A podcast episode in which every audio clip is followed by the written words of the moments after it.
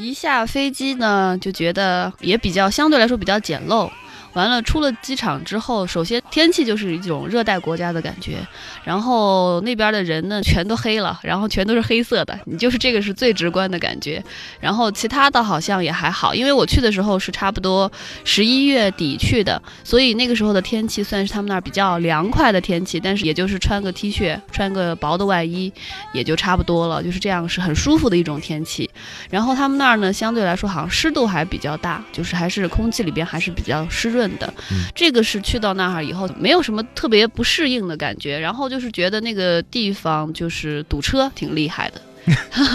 因为他们那边的这个交通不是很发达，然后修路一定要很多的钱。那么当地的政府呢也比较的没什么钱。现在我们是中国在帮他们修这个从机场到市区的一条主干道，也好像是包括他们的一条这个国道。所以呢，就是说好像这样以后可能会有一些缓解。但是我就觉得从这个飞机场到市区的那一路走下来的感觉，就是看起来就是一个比较贫困的国家。刚才小杨说到的是他下了飞机之后，非洲大陆的第一印。象了哈，那你去到的是肯尼亚的首都内罗毕，嗯，那我不知道这个城市呈现给你的面貌是什么样子的。我们都没有见过非洲的城市，我们知道除了人黑之外呢，其他的一无所知。呃，从机场出来之后呢，开车几个小时以后，反正如果是碰到不是特别堵车，你怎么也得要一个多小时、两个小时吧，好像是这样。我现在都不太记得了，因为我当时在车里头闷坏了。就是对，因为在飞机上待了十多个小时，你下来以后你就有点懵嘛，然后加上。天气有一点热，然后也不太顾得上，反正你就看左看右，也没什么特别多的感觉，就觉得嗨，这个地方好像也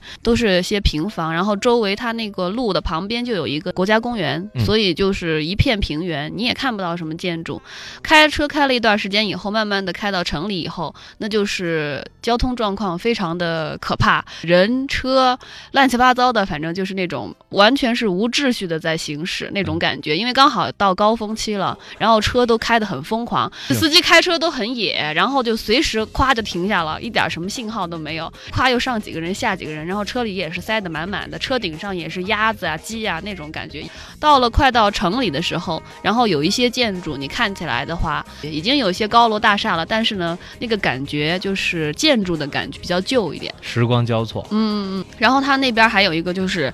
它的汽车的颜色很丰富，因为我们知道非洲国家好像他们在这个色彩方面的运用都比较的强烈一些。然后有的车什么大红的、大绿的、黄的那些，然后自己涂的乱七八糟的，就觉得哎这个还挺好看的。就是在堵车的时候，你还可以看看其他的车，嗯。然后我觉得好像，反正因为它毕竟是一个首都，所以你也不要觉得好像他们那儿的人很土，因为也有很有钱的人在内罗毕生活，那种有钱是你无法想象的。